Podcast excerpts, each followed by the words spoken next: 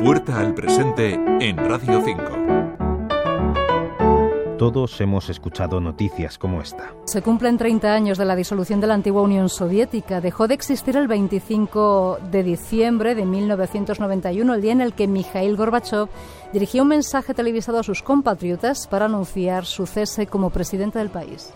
Sin embargo, ¿cuáles son las primeras muestras de la revolución en la historia? Tenemos la idea de las revoluciones serias, ¿no? capaces de imaginarse científicamente, entre comillas, un mundo radicalmente distinto, surgen en la edad contemporánea. ¿no? En el antiguo régimen lo que hay son pues, revueltas, espasmos de descontento ocasionales, que pueden ser muy violentos, pero que son eminentemente reaccionarios, eh, religiosos también, y no tienen esa capacidad para imaginarse un mundo radicalmente distinto habla Pablo Batalla, autor de La ira azul, editado por TREA. Siempre hubo revoluciones. Eh, las revoluciones del pasado sí que eran perfectamente capaces de imaginarse un mundo radicalmente distinto.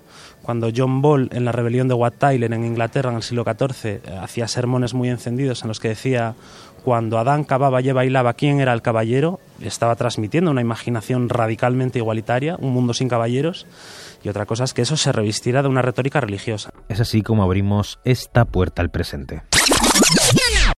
La RAE explica que la revolución es un cambio profundo, generalmente violento, en las estructuras políticas y socioeconómicas de una comunidad nacional. Sin embargo, su nombre es posterior a que se viviesen este tipo de fenómenos. Cada época pues habla el lenguaje de su época, tiene una yesca distinta, unas chispas distintas, pero el fuego que prende siempre es el mismo, digo yo en el libro. ¿no?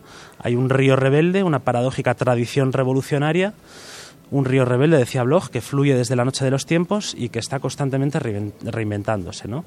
Y esas revoluciones de la edad contemporánea, que imaginamos serias, científicas, etcétera, no dejan de estar preñadas también de una cosmovisión eminentemente religiosa.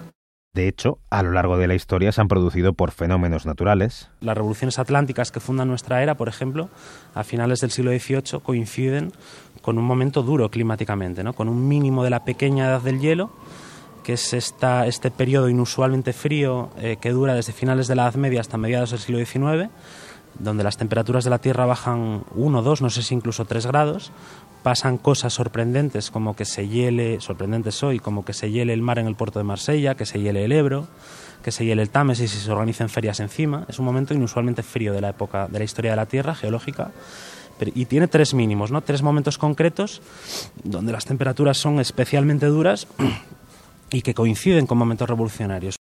Por la indignación popular. El frío, esa, caída de las temperaturas provoca ruina de cosechas, eso provoca hambre, eso provoca enfermedad, eso provoca subidas de impuestos, eso provoca indignación, eso provoca pues que el pueblo que está pasando hambre y que está muriéndose de hambre vea las grandes fiestas ¿no? que se dedican a hacer los aristócratas o ve que no tiene harina y que los aristócratas se dedican a usar la harina para empolvarse las pelucas y eso indigna, ¿no? Y eso genera ese momento de rabia que da pie a la revolución. E incluso por distintos bulos. Circula el bulo de que María Antonieta ha respondido cuando le han dicho el pueblo francés pasa hambre, no tiene pan, ha dicho que coman pasteles, eso era un bulo, pero funciona como acicate para la movilización revolucionaria y en última instancia pues eso, hubo un cambio climático que, eh, un momento duro climáticamente que generó revoluciones. ¿no?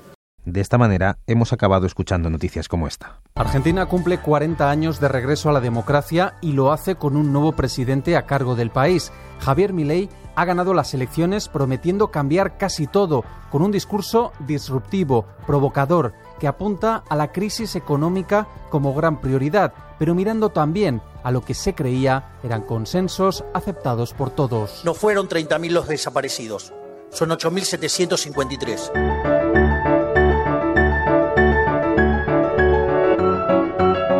Pero para ello es necesaria la historia. Daniel Andrés, Radio 5, Todo Noticias.